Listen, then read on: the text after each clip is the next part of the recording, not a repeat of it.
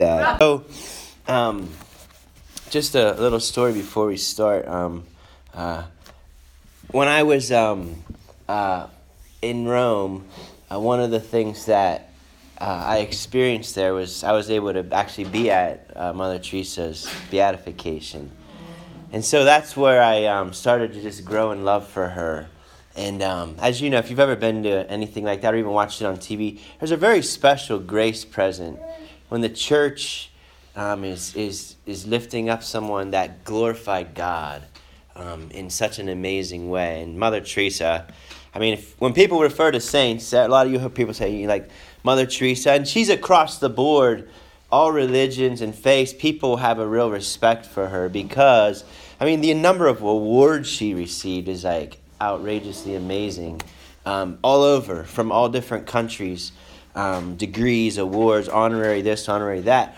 But she always used it as an opportunity to be Jesus to people. She never like said, "Yeah, look at me," right? It was more, "Look at God." She would never say, "Look at me." She'd always say, "Look at God," which is really, if you think about it, like that's what makes the saints so appealing. Is they're not attached to themselves; they're attached to God. And and her theme, kind of, as I prayed through some of her her, she has the most amazing quotes, right? I mean, we've all probably read it. Her quotes are like. But anyhow, I remember I was in my room in seminary in um, the North American College, and I remember I just used to visit the shelters because that was part of our seminary apostolate is to go out and to work with the, the missionaries of charity. So I would go to the shelters um, and work with the, all the, the, the, the sisters there.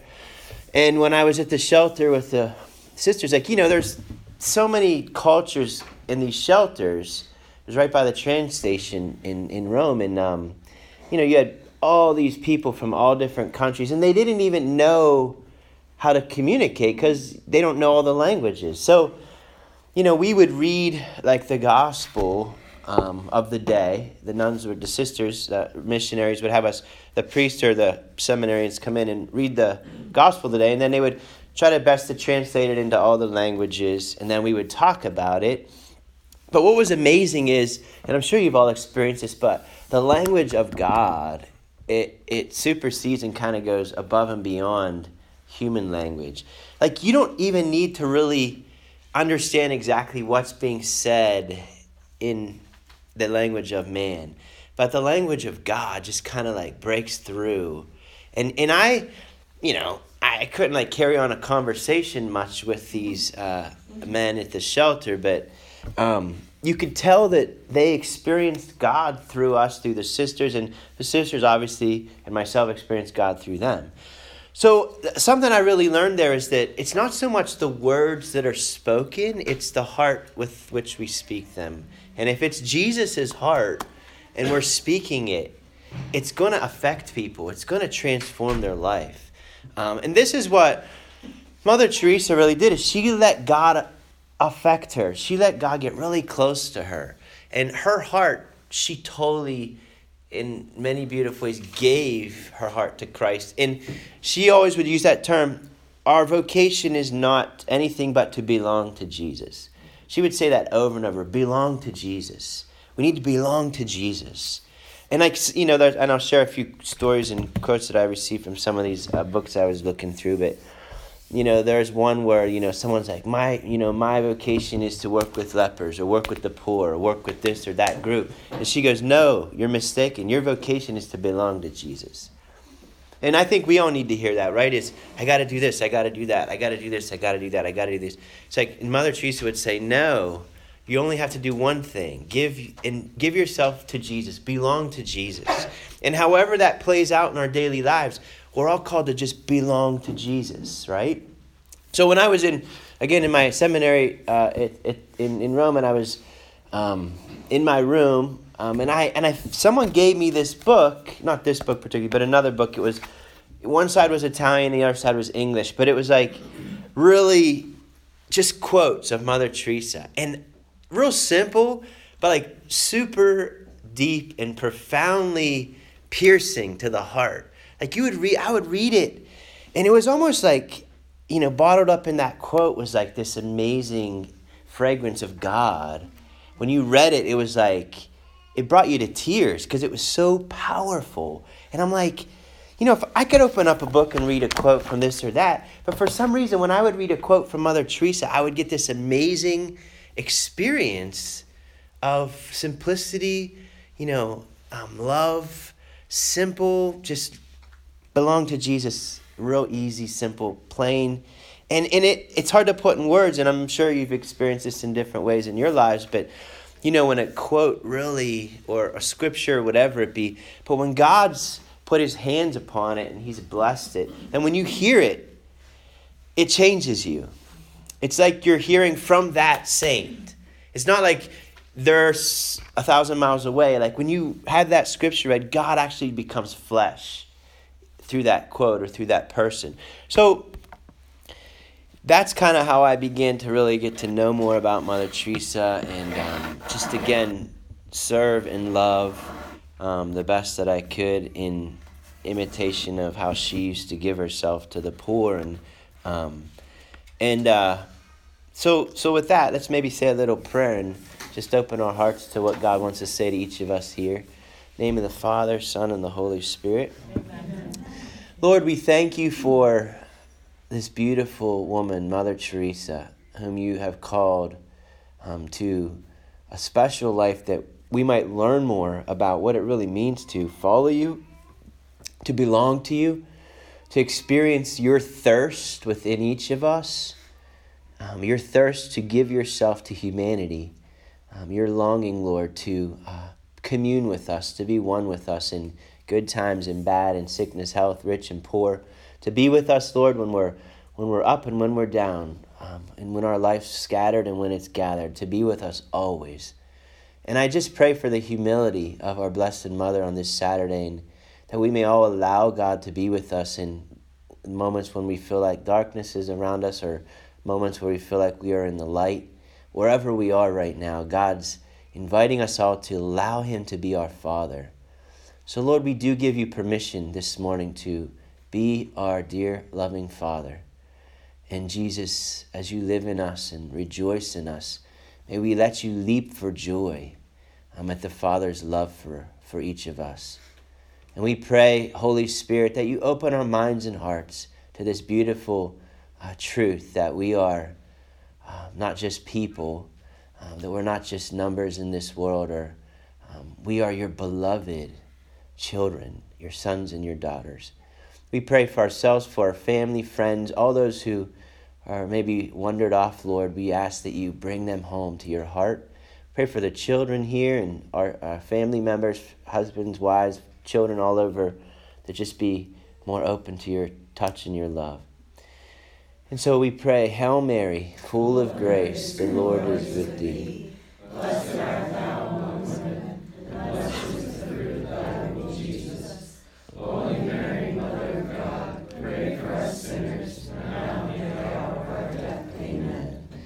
And Mother Teresa, pray for us. In the name of the Father, Son, and the Holy Spirit. Amen. Amen. So to start, I'd like to just share, like, I was just on an uh, eight-day silent retreat um, with IPF, and I just got back, actually, Tuesday. And um, um, one of the things I'd like to share with you is just a part of my journal that God gave me. Um, the whole mission of a saint and each of our missions is one and the same. It's the mission of Jesus, right? There's no like we, we yeah we do that in very unique individual particular ways as god calls us our purpose in in our vocation and in our life. But ultimately our our vocation is to reveal the father to all those we meet. That's jesus's fire and desire and longing and passion was to reveal the father to everyone he met. And that's what the saints do they allow Christ to continue to be born again and again and again and again. So, you know that scripture, unless you're born again, really what that means is unless you let Christ be born again, you can't enter the kingdom. Because there's no way to the Father except through the Son. You know, like Jesus says, the Father knows the Son and the Son knows the Father, and anyone to whom the Son reveals him to. So there's something to say about the poverty of simply knowing you and I can know nothing by our own efforts. You can't do anything without God. And that's something I think part of us believes that, but I think a part of us doesn't believe that. I mean, we think we can do things without Him. And that's in what our anxiety often is, or our stresses, or our, our sin is actually in that area, right? And so Jesus wants to reveal the Father. And He called, and we're blessed because in this day and in, in this age, we have been given this wonderful grace of Mother Teresa, who teaches us uh, charism, teaches us beauty and truth about how the Father loves in such a reckless way. He's not afraid to go out to the darkest of places. Mother Teresa was drawn to the darkness. She wasn't afraid of it. She was actually drawn to the slums, to the hole in the wall, to the corners in the street. She was drawn to Christ suffering, right, in the disguise of the poor. That was her whole thing. Jesus said, I would say again and again, I thirst, I thirst, I thirst. And in all of her, I don't know if you've all seen that, but in all of her convents and or, or wherever the uh, shelters are, or soup kitchens, or um, whatever way they're served. There's that Jesus up there saying, I thirst. He, she always has a, a, a thing on the wall, you know, across. Jesus says, I thirst, right? And so she was experiencing Christ's thirst in her. And that's really the Father's thirst, is to go out and to seek the lost, to seek those, the, the, the broken, however it is. Now, Listen, for that to happen in each of us, which is God's will, we can know that 100% to go out, you know, go out and announce the gospel. That means go out and in flesh Christ. It's real simple, but it's not easy, right? So that's the mission of Christ in us. Now, for that to happen out in the world, like Mother Teresa, it didn't, she didn't just start doing that she had to let Christ first love her poverty, right? Her darkness, her brokenness, her inability. So, how much you let the Father love you when, particularly when you fail, because it's easy to let God love you when you succeed, right? but when you fail and fall on your flat on your face and you feel totally poor and ashamed and guilty and totally messed up and dirty. I found this little picture um, online. I was looking at, you know, this little girl. She got into the plaster that goes on, you know, the drywall, and she was totally white. Like she covered herself in this plaster. And I was thinking about that's kind of like us as we get into things we shouldn't, and we cover ourselves and make a total mess. And there's another beautiful image just to kind of maybe bring our hearts into this this uh, prayer time is and reflection is there's this image, and they use this at IPF sometimes. I don't know if you've all experienced it, but there's a father that's painting, and then down on the floor is this little boy scribbling. And he just wants to be with his dad, and his dad's looking at the little boy as he scribbles all over the place.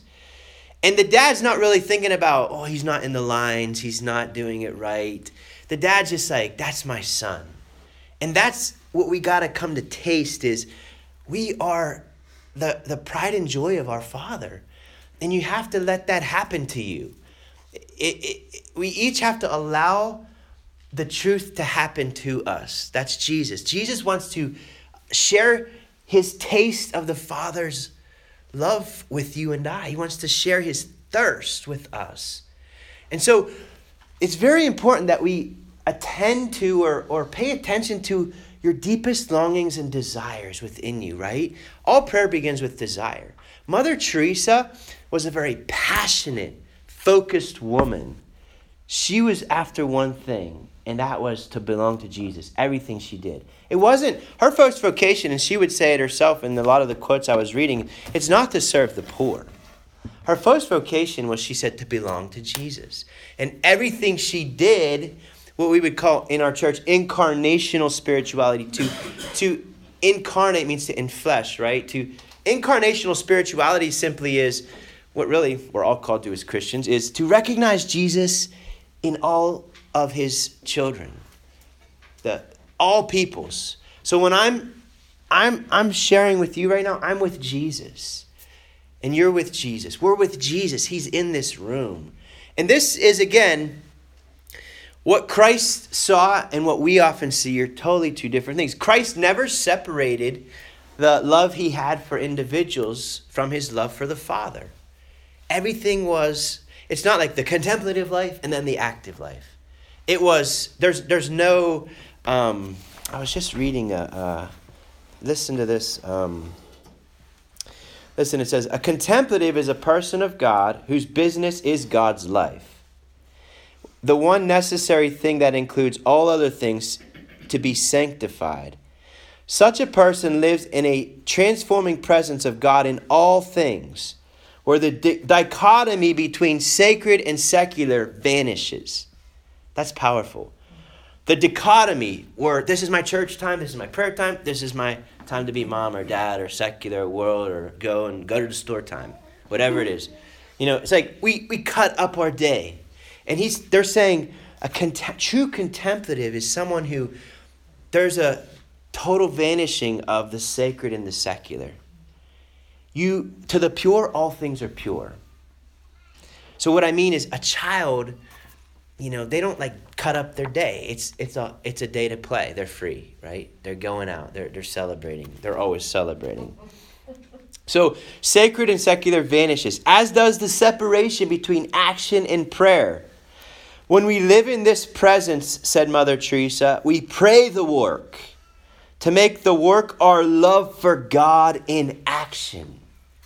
Our love for God in action. Like so think about think of how this changes things. When you see someone that irritates you, think of it Jesus is thirsting in them for your love. Now your focus isn't on the person in their frailty and brokenness as much. It's on the Jesus in them, that thirst to be loved, so that when you love the Jesus in them, He'll be set free to live through them. So often we're focused on, they said that to me. I can't believe that person said that. Like, how could they say such a thing to me? And the Lord's saying, don't focus upon the what they said, focus upon my thirst within them. I'm I'm crying out, will you pick me up? Will you love me? Will you hold me? Will you give yourself to me in the suffering disguise of the poor? starting with your own heart. So, where's the slums in me? That's how Mother Teresa began in her spiritual journeys. She recognized her own poverty, her own slums, if you will, the dark places in her. And she let God come close to her there. I know a little later we'll have time for some reconciliation, but you can always go wherever. But that's the whole point of confession, is to let Jesus into the slum, to let Jesus to, to, to see that I'm not bad, I'm not evil. I might struggle with bad choices or behaviors or, or tempted to do evil. But deepest down inside of each of us, you're, did you know that everyone in this room, what God sees is perfect, pure innocence? Because the desire that leads you and I to sin is the same desire that leads us to holiness. The only difference is when we use our desire to sin, the devil informs the desire. When we use our desire to be a saint and virtuous, we let God inform our desire. So, who are you letting inform the desires that you've been given? Which, in all truth, it's the desire of Jesus, which is to what? Love the Father. So, Christ in you, don't separate your deepest desires and longings from Jesus because that is Jesus in you. He, the Word, think about it, the Father created you, each, all of us, He created through His Word. He spoke your soul in the moment of conception. Yeah, the body comes from the procreative act of the mom and the dad, but the soul is infused at the moment of conception. And that soul, your soul, my soul, comes from God the Father. Your soul is created by God the Father through His Word and the power of His Spirit. So that means and this is very important, please hear. That means that you, not in this way, remember, Father, but in your spirit, there's a memory of where you came from. In your spirit, there is a memory of where you came from. Now, we never pre existed, please. We, that's, that's a heresy, right? We never pre existed like Christ, right? But but there's a deep, you could say, a mystical memory stamped into our spirit. It's kind of like if you, if, if, if one of the kids came in and gave us all a piece of chocolate, and then went back out of the room. And then another one came in and said, There's no such thing as chocolate. well, we could say, we tasted it. But imagine if 100 people came in and said, chocolate doesn't exist. And imagine if over and over every day we heard chocolate doesn't exist, but yet we know somewhere we tasted it. Let's say 80 years goes by, 100 years go by. You still remember the taste of that chocolate, even though everyone's saying there's no such thing as chocolate. But yet your heart and your spirit know, like, I know I tasted that. But we start to eventually become suspicious of our own desires. And, like, well, maybe there isn't chocolate. And that's where the enemy comes in. He starts to bring us into darkness and to live in the lie. And so, what I want you, the point of me telling you that is that desire in you is the word through which you were formed, longing through you, sharing with you and I his own desire for the Father. And that's so important for the spiritual life because that's the core of who you are. That's your identity in Christ. Christ validates your deepest longings and desires. Christ validates our thirst because it's his thirst in us for the Father. And so as you go through your day in the secular, if you will, we must become living, acting contemplatives, meaning we're aware of who we are, why we're here. We're not of the world, yet we're in the world, and we're on a pilgrimage and a journey to glorify the Father through the Son as He lives through us by the power of the Holy Spirit. The Holy Spirit allows Christ to be born again in me, live through me, desire through me, hunger through me, thirst through me, and serve the Father through me. Mother Teresa will say it. She, she has many quotes. It's not me, it's all God. It's all God in and through me. And that's not taking our freedom away, it's actually celebrating the fullness of our humanity. Like for me to be the man I'm called to be, fully realize my masculinity is to let God have me. Because God through me will burn through me and set the world on fire through me, as He wants to through you and as He did through Mother Teresa. So, in my journal, um, I was just really praying on, Lord, give me the freedom to allow the, the, my heart to hear Him in me. I want to hear Jesus speaking through me so that I can remember who I am and where I came from. I came from the Father. You know, I was placed in my mother's womb, created on that day of conception. And as we are in the womb, obviously our little brains can't explain everything I'm telling you now. But at some point in our lives, we actually awaken, our intellect awakens to this world can't give me what I want.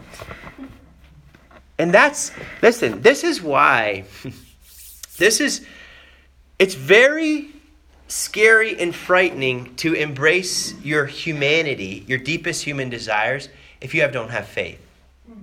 You actually will not embrace your desires in your heart without faith. You know why? Because faith says that obviously there's someone else that isn't of this world that can satisfy and validate my deepest desires, right? And so this is what how Mother Teresa, this is how she grew, this is how she loved, this is how she served. She was totally living in this, um, I'm Jesus's and he's mine. Very like I don't know if you've ever heard stories of like when she would repose the Lord after adoration, she would hold Jesus in like almost like it, it's some people would say it's almost like I don't want to look because it's so holy. It's like a bridegroom and a bride loving each other. Like that's not meant for everyone to see. That's just for her. And Mother Teresa had that kind of love for Jesus where it's so intimate and beautiful and pure. It was almost like, you know, you know, holy to the point where you let that happen with her and God and that reverence and that beauty in that. So, in my journal here, I just want to share a little bit with you because I think it's, again, it goes again back. Then we'll get to some quotes of hers and share a little bit about um, some of her actual stuff. But it's all Jesus. That's what she would say. All Jesus. It is all Jesus. All for Jesus. So this is just my heart just sharing with, with God. He says, I, I'm just writing here. The Father is more attractive and beautiful than the most beautiful of persons. He created them all all the beauty and goodness of the earth. He is so good and kind. He is far beyond the most good and kind persons you know. He's more than forgiving, more than understanding of your weakness, more than patient. He pays so much attention to you. and he hurts when your heart is hurt the least of bit. He is so good, kind, and compassionate. He will defend you and fight for you. The Father never ever will discourage you, push you, or force you to do His will. He pursues you because He loves you more than the maddest of lovers, for more than you love yourself. You are so attractive and beautiful to our Father. He longs to spend time with you. He's pleased with you right now, just as you are. So, just as I'm reading that, just pay attention to what's going on in you. Is are you letting those words in? Are you letting your heart become validated? Meaning, it's okay to desire what this world can't offer you. It's okay because that's actually what God wants. Because only He can give us what we want and desire. And He says here. He wants to give you a more life, more hope, more joy, more peace, more patience and kindness, more self-control, more greatness. He wants your he wants your best. He knows the best and his plans for you are light years greater and better than your plans. He has endless gifts he wants to give you. Think of Father's like he's more excited than a little kid on Christmas to give you this day. Like imagine the little kids on Christmas morning. God's way more excited than that right now because you're here and he gets to be with you. Imagine Mm, you have, I mean, for if you have, imagine a little child not letting you pick her up. If you had a little girl or a little boy, imagine that little boy or little girl saying, "They're never let you hold them or pick them up." You know that that would really hurt as a parent, right? Like that would hurt. Like your kids is your kid is afraid of you, but there's no reason to be afraid of you. But, some stranger told them a lie about you, and now they no longer will let you pick them up. That's horrible. That's Satan. That's what he does to us. Stranger that he is comes in, lies to us, and then we don't let God pick us up anymore. And that's why Jesus came into the world, is to break that curse of death off of us. He's the way, the truth, and the life. He destroys the lie that Satan spoke about the Father, and he is the revelation of the Father so that we can let God pick us up. And if you let God hold you and become fathered, don't live fatherlessly. Live knowing that your Father delights in you. So, his plans are light years better than ours, okay? He has endless gifts he wants to give you. He has a place just for you in eternity. He carefully planned your place in eternity for all of eternity. He's thinking about you right now. He's always thinking about you. He created everything just for you. He sees you as the apple of his eye. His eyes sparkle with joy when he looks at you. He's more than proud to show you off and tell everyone that you are his beloved. He is wholly beyond the greatest of your dreams. He fulfills your dreams a thousand times over. He's more than satisfaction and fulfillment of your heart and life. Think of your dream, hope and love of your life. He is that plus light years more. You are made for him.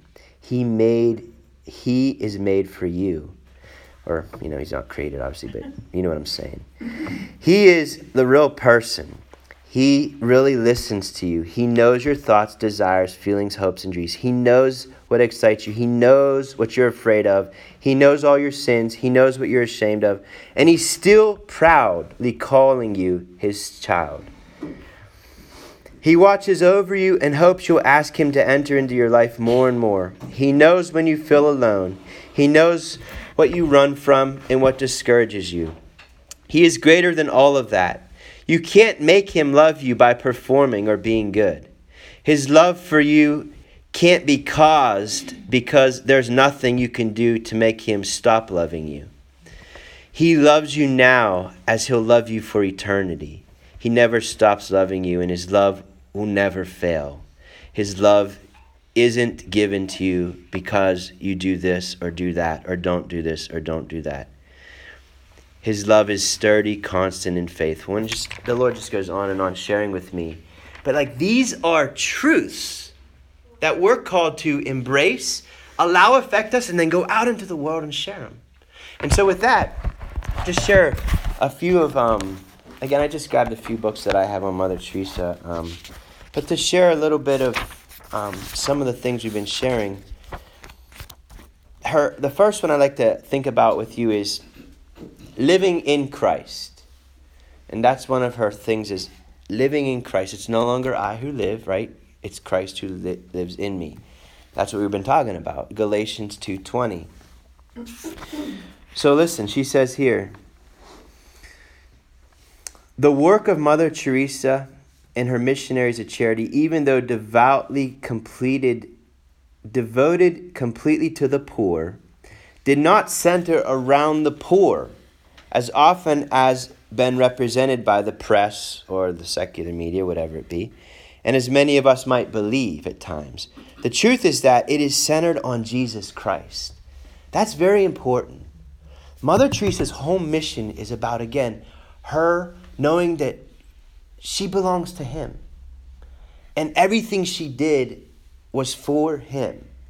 You know, through Him, with Him, and in Him. We say that at Mass, right? So someone asked, Who is Jesus for me? For you, Mother Teresa. And she says, Jesus is the Word made flesh. That's the first thing she said. Jesus, the Word made flesh. Jesus is the bread of life. Jesus is the victim offered for the sins on the cross. Jesus is the sacrifice offered at Holy Mass for the sins of the world and for mine.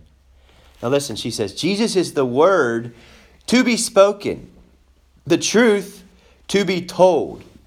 Jesus is the way to be walked, the light to be lit, the life to be lived, the love to be loved. Jesus is the joy to be shared, the sacrifice to be offered, the peace to be given, the bread to be eaten Jesus is the hungry to be fed, the thirsty to be satisfied. Jesus is the naked to be clothed. Jesus is the homeless to be taken in. Jesus is the sick to be healed, the lonely to be loved, the unwanted to be wanted, the leper to wash his wounds, the beggar to give him a smile, the drunkard to listen to him, the mentally ill to protect him the little one to embrace him, the blind to lead him. Jesus is the dumb to speak for him. Jesus is the crippled to walk with him. Jesus is the drug addict to befriend him. Jesus is the prostitute to remove from danger and befriend her. Jesus is the prisoner to be visited. Jesus is the old to be served. To me, Jesus is God. Jesus is my spouse. Jesus is my life. Jesus is my love. Jesus is my all in all. Jesus is my everything. Jesus, I love with my whole heart, with my whole being. I have given him all, even my sins. He has espoused me to himself in all tenderness and love. Now and for life, I am the spouse of the crucified spouse, of my crucified spouse. Think about that. That is so simple, but so profound. Now, this isn't just nice, let's all sit down, sip some tea and coffee and cheese and wine and talk about Mother Teresa and Jesus and their intimate love. This is you and I. That's who we're called to be and live. This is what we're called to live. You got to be a child to live this. Because when I was reading from my journal or when I was reading just that just now, is there a part of you that's kind of like, you know, listening but not hearing? Or hearing but not listening, I should say. To hear means, right, obedire means to be obedient to. Like, whether you get this or not, it's truth. Whether you understand this or not, it's truth. And you won't understand until you first believe. Augustine said that. We believe in order to understand. We don't understand first and then believe. We believe first, because that's what children do. Believe first, and then understanding will open to you. If you want to live in the kingdom, pretend I would say if you have a hard time believing that Jesus is in the person that you meet all day long, then I'd like you to do this. Pretend the whole day. Pretend the whole day that every person you meet, you're meeting Jesus. And at the end of that day, you're not going to want to stop pretending. You're going to actually begin to live and stay in the truth. And I say pretend because there's a part of us that's been formed by the world that's always suspicious of our Father in our presence of the Lord. John Paul II, who Mother Teresa loved dearly, and I love the picture where she's holding his hand. That's the most amazing picture. Mother Teresa and John Paul are holding hands on the, like I think it's at St. Peter's on the steps or something, and I'm just like, There are two giants right there. I mean, amazing. But John Paul II said, original sin attempts to abolish fatherhood. Think about that. Original sin attempts, doesn't do it, but attempts to abolish fatherhood.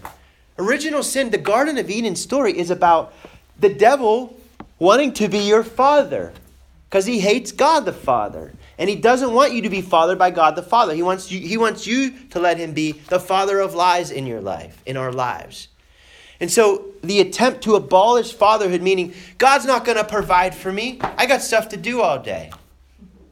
I got to do this. You know, God's great when I'm praying in the chapel. God's great in my room when I get up in the morning or I'm reading my scriptures or journaling or talking to Him or praying my rosary or chaplet or just sitting quietly. God's great then. But God can't help me with, I got to go to the store. I got to take the kids here. I got to take the kids there. God can't help me with, you know, this and that that I got to do at work or put gas in the car. Lie, lie, lie, lie, lie. Wrong, wrong, wrong, wrong, wrong. The truth is, God can help you do all that. Because if you, it's not the way you think. The way we think is often, well, God can't get it in my car and put gas in it. But if you have love in your heart, if you let Jesus be born in you, you can't wait to go and put gas in the car because you're doing it for someone you love, which is Jesus, not your husband or your wife. You first do it for Jesus. And that's where we start dividing our spiritual life from our daily life. And that's why we always feel conflict in us because it is conflict. That's not truth, it doesn't bear good fruit. But to live like Mother Teresa and to live like we're all called to through our baptism, it means this listen, you have to be a little child. You're going to feel like a fool. If you believe, like, like the, the stuff I was reading in my journal, God loves me more than a mad lover. If you just like let that happen to you and just believe that, eh, or if you have to pretend all day that God madly loves you and He just wants to be with you all day long, if you let that just get into your heart a little bit, you're going to change the way you live your life. You won't live like, oh, I got to get up, I got to go to work, I got to do this, I got to do that, I got to do as if everything's threatening my time. Like, oh. you know what you're saying is? What you're saying is, I'm not loved that's what we when we start worrying that all of our time's being threatened by everyone around us or life that says one thing to me and, and, that i've learned about myself and that means i don't believe god has my best interest in mind i don't really believe he's with me and i'm all by myself and i'm trying to be my own father there's one god and father and jesus came to reveal him you don't have to do all that stuff by yourself you don't have to live alone as she says, you know, um, Jesus is the lonely to be loved. The lonely to be loved. So when you feel lonely, that's Jesus in you. He wants you to let him share with you how he loves the Father. But listen, we can actually cause Jesus to suffer in us by saying, No, you can't let the Father be your Father right now because I got to go put gas in the car. And he's like, can we do it with him? And maybe you ever think about that. Like, hey, can we go together? I like to put gas in the car too. Can I do it with you? That changes everything, right? But the more you surrender, these isn't this, please hear, this isn't intellectual truth to just try to apply yourself. You need grace to live this. Grace alone will allow this to happen to you. Don't try to, you know, we learn all these things, we hear all these things, and we try to like do it ourselves. Again, the, the, the right way is humility, poverty of spirit. Blessed are the poor in spirit. Theirs is the kingdom. Meaning what? God, you know what I learned today, you know, was we were sharing at Pro Sanctity, that really resonates with me. And I want to live that. Can you begin to, Jesus, give me the grace to live that way today? See, that's Christianity. Or the other way is, is I got to do this. I got to do this. I got to do this. Um, I'm going to apply these things that Father Michael said. That's the Old Testament. That's, that's the law without grace. Grace fulfills the law. The law of the spirit world, I'm, I'm sharing with you some of those things that Mother Teresa shared, but the grace of God fulfills and infleshes the law in us and through us. And when we fall short of the law, it's not a time to be beating ourselves up like, man, I should have did better. Why didn't I do this? It's a time to say, God, you're still pleased with me. You're still with me. Just like your little kids, they're scribbling, like the, the kid on the ground scribbling while dad's doing the, the amazing painting. He's looking at, he stopped painting to look at his son scribble. We all scribble all day long. And God's like, are you look are you more worried about God seeing you going outside the lines or are you looking at God's delighting in you as you scribble? You're trying to be like him. The father's just like, wow, my little boy or my little girl just trying to be like me. I that that warms his heart. So try not to focus on the law meaning all the lines, which are important, but that comes with time. As Mother Teresa would say, let's see if I can find it here, but she says, you know, um, she said that, you know, the, the, look how the flowers grow in silence. I mean, I love, again, her quotes here. I, I'll find it here. It's right. I know I got it here. Let's see. Here, the need for silence. Here we go. Let's see. She says here.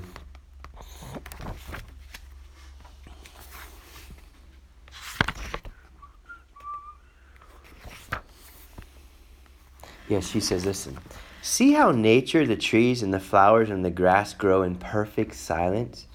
See the stars, the moon, and the sun, how they move in silence? Go outside and participate in their silence. Ponder how you can glorify God by just being what you really are children, right?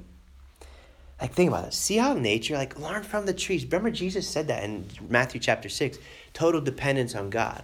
Look how God clothes the trees of the field and the grass and the flowers of the field. Like, look how he clothes them. Solomon in all of his splendor is not clothed like one of these. You who are far greater than the birds of the air and, and the flowers of the field, how much more does your Father want to clothe you and care for you? Okay? So, you know, at times it's good to try to, like, you know, pause and shut out all the noise around you for a few minutes and just be still. Close your eyes and gently close your eyes and take a deep breath. Invite God um, to your inner self. Just invite God into your soul, and He's there. Just invite Him that you might be with Him there, and just listen. And after a moment or two, then just journal out what you're experiencing as God in you is teaching you in the silence. One of the suggestions that was cool in this book, I thought, is like, they're like, pour a cup of coffee or tea and sit quietly and drink it and just, just think about God as you're drinking your tea. It's kind of like a kid with a pacifier. Sometimes you got to stick something in your mouth to shut yourself up, right? Like we're like little babies. Like really, tea and coffee is the adult pacifier. I mean, we all we're like we're like little crying babies. Like we're like, ah. you know, and, and God's like, have a cup of tea. He's like putting a pacifier in your mouth. He's like, chill out. I love you. I'm with you. Like, take it easy here. You know, where you take some coffee again. It's like a pacifier. Really, it's like God's way of saying, just just let me hold you. Like as you're drinking that cup of tea, just say nothing, please. Just let me hold you and love you. And, and as you drink that tea or coffee, like for the length of that time, just let me love you. And that's the beauty of again what Mother Teresa's teaching is the flowers grow in silence. God's caring for them. They're not flowers aren't worried. Oh my gosh, you know what am I going to do? You know, the trees aren't worried that the sun and moon look look how they move in silence, she says. That's how we're called to move in silence. But see, you're not going to be quiet if you don't know you're loved, right? Like a little kid that's not loved or doesn't believe mom and dad love them, they're never going to play again. That's sad, isn't it? There's children in the world that can't play because mom and dad aren't there. I mean, that breaks my heart. So it's like God wants to love us so much. And so just just know who you are. Mother Teresa's she's trying to teach us that like you're loved, you're precious, you're beloved. And she lived out of that. And she didn't always feel it. I'm sure as you've read uh, her journaling or some of her stuff, she lived in a lot of darkness at times. But I don't know if people always understand that. But like like Mother Angelica, she carried the sufferings. God let her carry and share in His passion. Why? Because to make the mission of EWTN fruitful. The the the cross, you know, is the cross is. That's okay. There's, yeah, I know there's crosses over there. Doesn't. But like, the cross is the, the, the wedding bed where Christ and his church make love. And when you're lifted up on that cross, you are becoming fruitful in the spiritual realm. And so the birth pains of being laboring on the cross, the church labors. Mother Angelica was in labor for the birthing of EWTN. Uh, Mother Teresa was, see, the world, you know, the world just, it has, you'll never understand it. Just accept that, right? The world we live in will never get this stuff because you need to have faith, and it's a gift that God gives us. So, humility, simplicity, faith. the, the cross that Mother Teresa carried, that dark times of her life, that was her laboring in Christ to give birth to the mission as she would be leaving this earth, God said, I gathered all these graces as you labored in your life. And now, all of those labors Mother Teresa was enduring are now, as the missionaries of charity continue their mission, are being poured out upon those sisters and brothers and priests that are serving that charism. So, that laboring that we go through is for the fruitfulness of our mission. So, doing things out of love for Jesus aren't going to always be fun. Right? You know, it's not always about what's, you know, we know that, I know, but like, I would like to have fun all the time, but that's not reality, right? Being a lover of God means at times you're going to have the cross. You know, he says, "Come to me who are burdened and laboring. I'll give you rest." So that means you can actually you can actually still rest on the cross. Mother Teresa, you didn't see her stop smiling, and she was on the cross. And how many people knew what she was going through? None. Maybe her spiritual director and a few people, of friends. That's it. No one else knew what she was carrying in here. And she used to tell her sisters, if you can't smile, then I don't want you with the poor. You know, like you need to smile. And I always, you know, we've always heard it if you don't feel it, fake it until you do. Fake it till you make it. Fake it till you make it, right? right. Fake it till you make it. Like, because if you believe in God, you can, in faith, you can smile because you know the promise is coming that you'll be actually smiling from the heart. So, smile in faith. If you don't yet smile because you feel it or you're like there, it's okay. Smile in faith. And then God will make, grace comes through faith. Remember that, right? Grace comes through faith. So if you smile in faith, grace will make it in flesh and it'll be Jesus' smile through you. You know, if you're um, um, worried, like, you know, like, oh, I messed up, God's not with me, um, believe He's with you until you, grace brings you to that place. Grace will bring you to the place, but you have to make an act of faith. Often, what we do where we mess up, right, is we use our own efforts and then God's like, it's like a kid trying to tie their shoes the first time they tie a bunch of knots. And it's, you might as well just say, I don't know how to tie this shoe. you could save yourself a lot of knots. That's why Mary undoer of knots, right? She has to untie all of her children, get all tied up in knots. And then we start crying. You know? You know, it's like a kid trying to tie a shoe that doesn't know how to tie a shoe. Like they'll tie a bunch of knots, they'll do a lot, but and, and again, can you, can you still hear, though, that God still delights that you're trying? He's not saying, like, man, what's wrong with you? Why are you tying your shoe? You can't do that. What's wrong with you? What's wrong with you? No. Surrender to the silence that Father will give you what you need, when you need it, how you need it, where you need it. So, living in Christ, this is how she lived. Jesus is to be lived, to be loved, you know. And she says here, we are contemplatives in the midst of the world because we touch Christ 24 hours a day. I love that. We touch Jesus 24 hours a day. Now, again, you got to be a little foolish to live that way because the world is going to say that's not practical. You can't touch Jesus 24 hours. Like that's not like pray without ceasing. That's not impo- that's not possible. How do you pray without ceasing? I got stuff to do. I got all this stuff I got to do. You know, Lord, I got to do this. I got to do that. I got to do this. And it's on and on. The list goes on. We all have our lists, right? But you can do it all with Him, in Him, and through Him. It's all for Him. And again, this is a grace to ask for. Don't try to earn it or make it happen. Ask and you shall receive. Seek and you should find. Knock and the door will be open. It says it might be opened, or it could be open. It says it will be open. This is a grace that God, you have a 100% guarantee that God will give you this grace. He's not going to say no to living in Christ. He's never going to say no to that. And just a little thing uh, to kind of share. One thing I used to do when um, I used to uh, um, on my bed I, I taped these. I, I would God would give me prayers that He wanted me to pray for for graces that I need. Like Lord, as I understood more what living poor in spirit was, I had to pray it every day because if I stopped praying for it, I would stop. I would start losing it. Like Lord, help me to be a child today. Because if I don't ask Him for that grace, I'll start um, ignoring the child, devaluing the child. I don't have time for the child. And, and just a little footnote, as you know, Mother Teresa was huge. The greatest destroyer of peace, she would say, would be abortion, right? She says, How can we ask others to be a peaceful world when we are encouraging mothers to, to kill their own baby in the womb? Peace begins here. Life begins in the beginning. Peace begins right off the bat. But, like, think about this we're all guilty of spiritual abortion. We don't let the child in us live. I don't have time to tend to my heart. I'm too busy. You know what that is? That's a spiritual abortion. You basically said to the child that you are, You're not important. I don't have time for you. I got other things to do.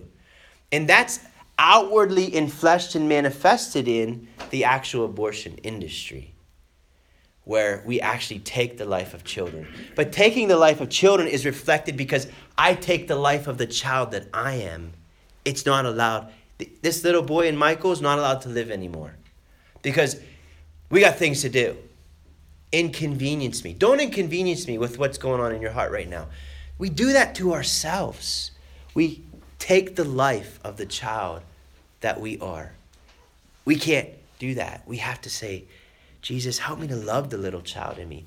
And you know the scripture about the mustard seed, right? Here's what I want you to think. She's, Jesus says, it's the smallest of seeds. Yet if it's planted and you know tended to and cared for, it becomes one of the largest of trees where the birds of the air rest in its branches, right? Think about this. I'd like you to think of the mustard seed as the most the least worldly as far as the world's according to the world standard, the mustard seed is that part of your heart that is seemingly insignificant. That part of your heart that you're like, I don't have time to journal right now because I got a lot to do. I don't have time to sit and listen to like my feelings and my heart because I got stuff to do. Again, I don't have time for what a little kid wants to show me a flower because I got stuff to do. I don't have time, you know, like little kids, you know, they're playing, they're great, they're doing their thing, but they're not really doing the real stuff. We as adults are doing the real stuff in the world. Wrong, wrong, wrong. The kids actually are doing the real stuff. We're doing the stuff that basically gets us in trouble.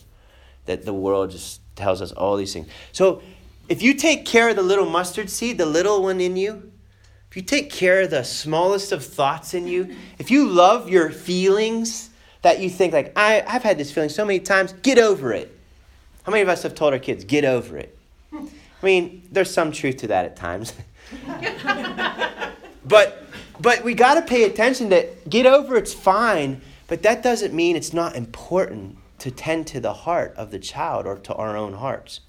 And so Mother Teresa, that's why she cared for those who no one else cared for, because she learned to let God care for her in the smallest of ways.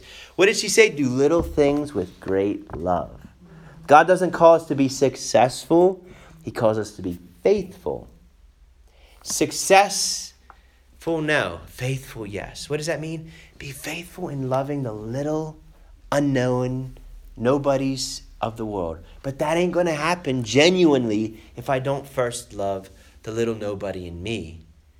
That oh God, why would God's you know God's God's working on subatomic nuclear particles. Why would He care about this stupid little thought I'm having or this feeling I'm having? You know, who am I? God has a whole world to take care of. Lie, lie, lie, lie. The enemy's trying to rob us of fatherhood. God wants to father us, okay? So we're contemplatives in the midst of the world because we touch Christ 24 hours a day. I'm just going to read a, a, few of her. Um, again, this is just just a thought. How do you experience God in your life? These are just some questions they give. It's really good. When do you feel what do you feel when you hear Jesus say to you personally, You are in me and I am in you? How does that make you feel when Jesus says to you right now, I'm, You are in me and I'm in you? Okay? Now, listen, she says, A man, a follower of the Hindu religion, came to our home for the dying at a time when I was busy curing the wounds of the sick person. He watched me for a while in silence. Then he said, Since it gives you the strength to do what you do, I have no doubt that your religion has to be true. Since it gives you the strength to do, she was doing it with joy. Like, how? What's wrong with this woman? You know, there's a lot of things you could be doing. Why are you, like, this? You know, like, how does that give you so much joy? See, that's how the world. This is how we confound the wise of the world. He reveals these little things to the hidden and to the childlike. We, like, why are you so happy today? Like, I always, when I see Teresa, I'm always that way. Like, man, she's like, why is she so happy all the time? You know, like I ask that sometimes, like, she's so happy. She's a happy person because she's living, she's, she's striving to live Jesus, right? She has the joy in her heart.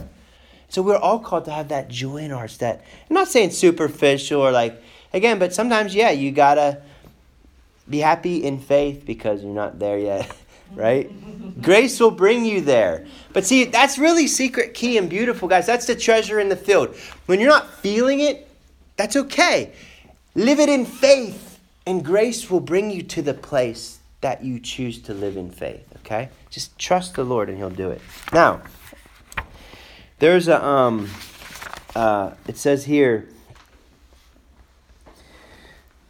our vocation is the conviction. This is important. Faith brings conviction. That's different from just head knowledge, heart, convicted in your heart. Our vocation is the conviction that I belong to Him. Because I belong to Him, He must be free to use me. I must surrender completely. Why are we here? We must be heard. We must have heard Jesus calling us by name. That's why you're here today. Do you know that? You heard him calling you by name. You might not be able to like connect those dots always, or like you, someone maybe didn't ask you but if someone asked you to come to this, that was Jesus calling you by name to be here. We are like Paul, she says. Once he realized the love of Christ, he cared about nothing else. He did not care whether he was scourged or put in prison. For him, only one thing was important Jesus Christ. Father, I hate to stop you. Okay. Okay. Cool. Very good. Thank you. Well, praise God. Praise God. I just want let me leave you with I want to leave you with one question here. Then you guys could maybe take it into your adoration time in prayer. Um, let me find it. Here we go. Okay, it says here. You know that God understands you, loves you, and knows what you experience every day. Your journey, your struggles, your rest, your work, all your ways. How do you react to that knowledge? I want you just to like stay with that in your prayer, maybe at adoration. How do you react to the knowledge that God understands you? He loves you. He knows what you go through all day long. Do you feel loved, supported, fearful or unworthy, joyful, indifferent, burdened, strengthened? So I want you to think about that. Be still and know that I'm God. And I want you to contemplate that God understands you. I want you to put the focus on God and what He sees when He looks at you. Maybe use that image in adoration of the little kid scribbling. And pay attention today and every day. Mother Teresa says, I'm only a pen in his hands, right? I love that scripture, or that word she says. We're a pencil in his hands. We scribble. And so God sometimes just wants us to stop and look at him looking at you as you scribble. That's my, I'd like you to make me make that a part of your meditations. He's looking at me scribbling right now. And what does he see? Does he see me outside the lines? Is that the kind of person you, how you live? That I'm always outside the lines. God's like, man, why are you drawing like that? That's terrible. or do you see the Father as a sparkle in his eyes as you are his beloved son or daughter? So again, thanks. Um, we could talk forever on Mother Teresa and truths of the faith. But praise God, and let me give you a blessing before uh, you go, and I'll be in confession, I think, during adoration, and then we'll have Mass. The Lord be with you. Through the intercession of bless, or Saint Mother Teresa, may God bless you, fill you, soak you, and just make you aware of how He looks upon you with the greatest tenderness, gentleness, and love. And may you not be afraid to let that little child in you embrace that truth. And may you live foolishly for Christ. In the name of the Father, and of the Son, and of the Holy Spirit. Amen. Amen. Praise God. Bless you. Yeah, you're welcome. Thank you.